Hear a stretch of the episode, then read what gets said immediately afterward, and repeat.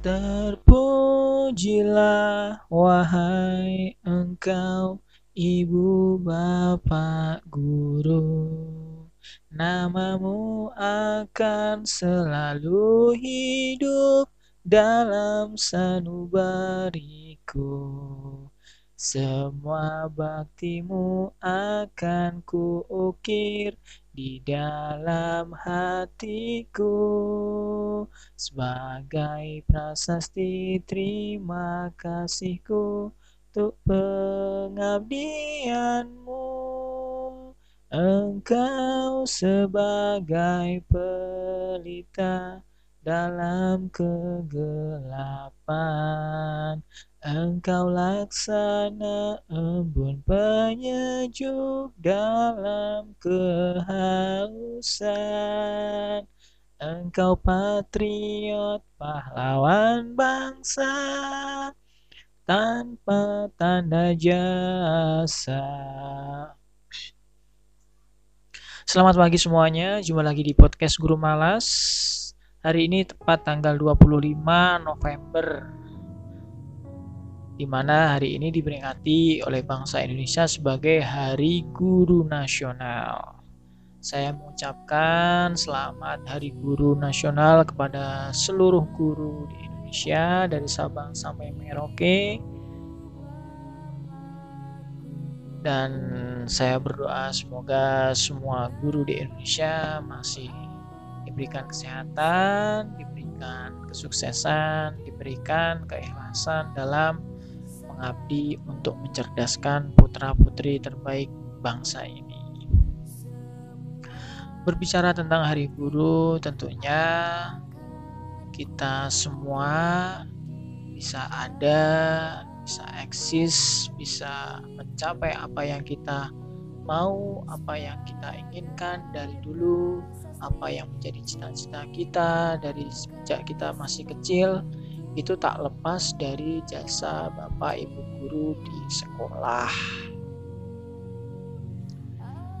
Ya, bagaimanapun juga Bapak Ibu guru telah mengajarkan banyak ilmu, banyak pengalaman, memberikan berbagai inspirasi kepada kita semua sehingga sampai hari ini kita bisa menjadi orang yang semoga berguna untuk lingkungan sekitar kita paling tidak berguna untuk diri kita sendiri.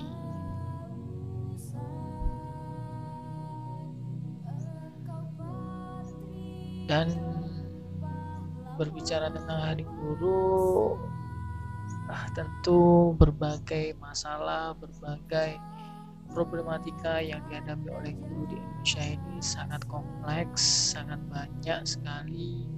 Bahkan sampai hari ini mungkin uh, belum sepenuhnya terselesaikan masalah pendidikan di Indonesia mengingat masih banyak terdapat berbagai kekurangan berbagai persoalan yang disebabkan oleh kurangnya kualitas guru bahkan bukan hanya kualitas guru kalau kita berbicara tentang guru di Indonesia ketersediaannya kemudian pemerataannya pun masih terjadi kesenjangan.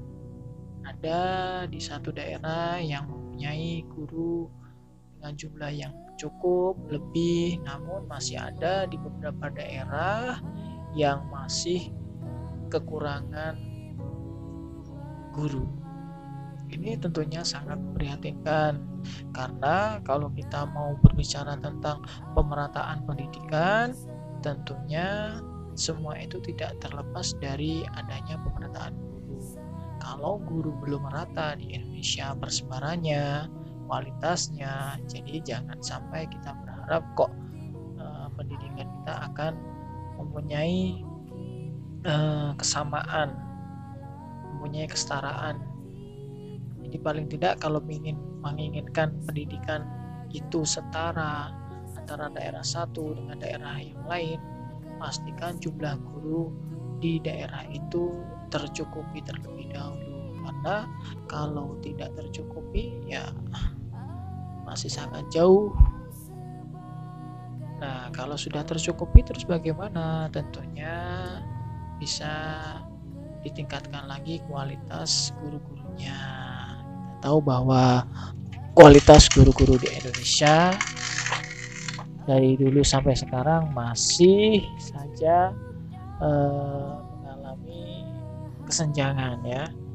Ada guru yang memang sangat berprestasi ada guru yang mempunyai kemampuan biasa-biasa saja. Karena di tempat kita memang profesi sebagai seorang guru itu belum menjadi pro profesi yang mendapat penghargaan lebih ya. Makanya eh, pemerintah sampai saat ini masih meninabubukan guru-guru di Indonesia dengan sebutan pahlawan tanpa tanda jasa. Miris memang. Kalau kita melihat di negara-negara lain seperti Finlandia Korea Selatan bahkan itu profesi guru di sana benar-benar dihargai, benar-benar e, menjadi pilihan utama bagi generasi mudanya.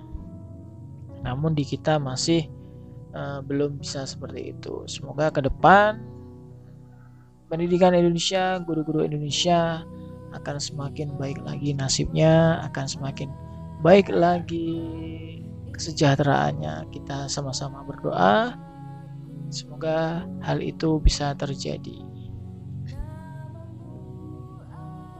Terima kasihku ku ucapkan pada guruku yang tulus ilmu yang berguna selalu dilimpahkan untuk bekalku nanti tiap hariku dibimbingnya agar tumbuhlah bakatku. Kan ku ingat selalu nasihat guruku terima kasihku setiap orang tentunya punya pengalaman masing-masing tentang gurunya baik itu guru di pendidikan yang paling dasar dimulai dari PAUD, TK, SD, SMP, SMA, bahkan mungkin di perguruan tinggi pastinya punya pesan dan kesan tersendiri terhadap sosok seorang guru. E, bagi saya sendiri sosok guru itu merupakan sosok yang luar biasa. Karena dulu saya tidak pernah menyangka sama sekali kalau e, hari ini akan bisa menjadi seorang guru yang menggantikan guru-guru masa lalu ya. Jadi saya termasuk anak yang anak murid yang bisa dibilang bandel susah diatur. Kemudian selalu uh, membangkang apa yang dikatakan oleh guru-guru zaman dulu. Jadi kalau ada guru-guru yang saya yang menjelaskan kemudian memberikan nasihat saya sering ngobrol sendiri di kelas sering tidak menghiraukan penjelasan dari Pak Ibu Guru dan sekarang saya ada di posisi mereka. Dan apa yang mereka rasakan dulu sekarang sedikit banyak saya merasakannya juga menjadi guru itu banyak suka dukanya menurut saya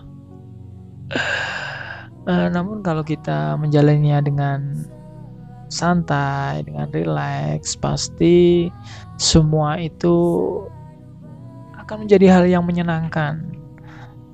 Kita uh, seperti contoh kecil apabila kita mengajarkan sesuatu kemudian uh, murid kita menirukan bahkan sampai terngiang-ngiang sampai mereka pulang dari sekolah masih mengingat apa yang kita ajarkan di sekolah itu suatu kebahagiaan yang menurut saya tidak bisa digantikan.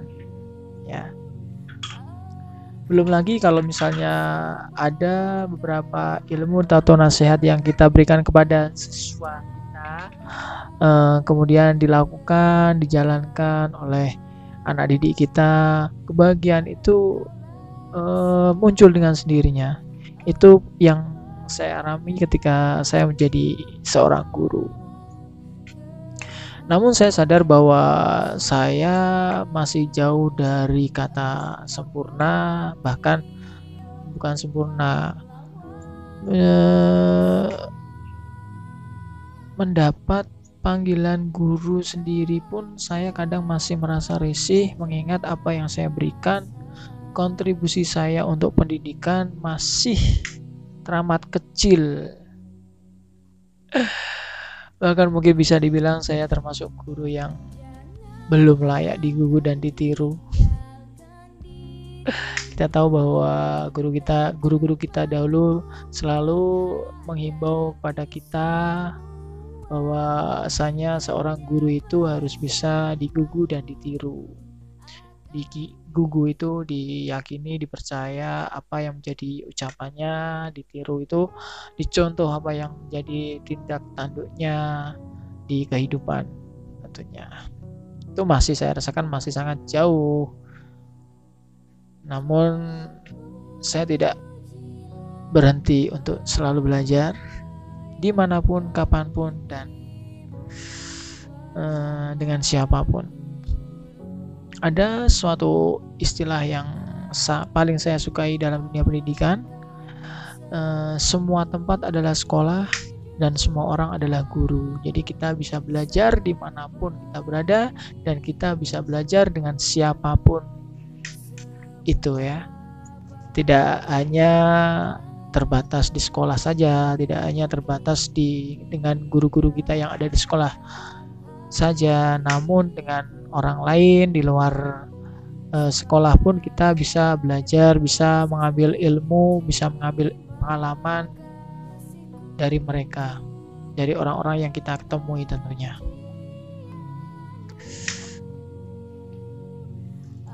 Apalagi ya? Oh ya, kebetulan saya termasuk sos, uh, salah satu penggemar dunia pewayangan. Jadi tentang seorang guru, saya uh, pernah mendengar suatu cerita itu tentang tokoh Arjuna dan tokoh Bambang Ekalaya. Jadi di situ dikisahkan bahwasanya kedua tokoh itu baik Arjuna maupun Bambang Ekalaya adalah dua tokoh pewayangan yang memiliki kemampuan uh, memanah terbaik ya. Jadi pernah suatu ketika uh, Arjuna ini uh, adalah murid dari Resi Drona, Durna ya. Uh, jadi bisa dibilang Arjuna adalah murid kesayangan dari Durna. Kemudian Bambang Ekalaya pun juga uh, menganggap Durna sebagai gurunya. Namun uh, bedanya kalau Arjuna itu belajar langsung dari turunannya turunnya turuna uh, sedangkan Bambang Ekalaya belajar dari uh, Drona yang berupa patung. Jadi sebelum uh, dia belajar memanah dan berbagai ilmu lainnya Bambang Ekalaya itu selalu uh, selalu memposisikan patung Drona itu sebagai gurunya ya guru yang sejati bahkan. Uh, jadi tanpa adanya Drona meskipun itu cuma patung karena dia sudah menganggapnya sebagai guru karena dia mempunyai mempunyai ketertarikan akan Drona jadi dia uh, perlakukan patung itu sebagaimana layaknya seorang guru kemudian dia hormati patung itu sebelum dia belajar memanah hingga pada akhirnya kemampuan memanahnya bisa melebihi dari Arjuna yang merupakan murid kesayangan dari Resi Drona sendiri. Nah, dari sini kita bisa uh, ambil pelajaran bahwasanya kalau kita mengidolakan kalau kita mengistimewakan guru-guru kita meskipun kita tidak secara langsung berhadapan uh, itu bisa saja kita mendapatkan ilmu dan bisa saja kita mendapatkan apa yang kita mau ya. Jadi sekarang ini kan kemajuan teknologi era digitalisasi sudah sedemikian rupa perkembangannya kemajuannya sudah semakin pesat jadi kita bisa belajar dari dunia digital kita bisa belajar dari Google dari YouTube dari berbagai platform lain. Tentunya eh, kita bisa memilih dengan siapa kita harus belajar kita mau mempelajari apa pun yang menjadi ketertarikan kita dengan sangat mudah sekarang ya. Tanpa berhadapan langsung dengan orang yang kita anggap guru tersebut ya. Seperti layaknya Bama Eka Laya berguru pada Resi Druna yang berupa patung tersebut ya. Itu. Bisa dibilang kita sekarang ini dimudahkan untuk mempelajari segala sesuatunya secara otodidak ya. Uh, tapi pasti ada plus minusnya. Pasti semua itu ada kekurangan dan kelebihannya ya. Namun di sini saya tidak akan uh, mempermasalahkan kekurangannya. Kita sebagai generasi penerus yang uh, insya Allah mengendali, meng, akan menggantikan generasi-generasi yang lama tentunya segala sesuatunya kalau bisa kita ambil yang positifnya saja yang negatifnya kita abaikan saja. Oke.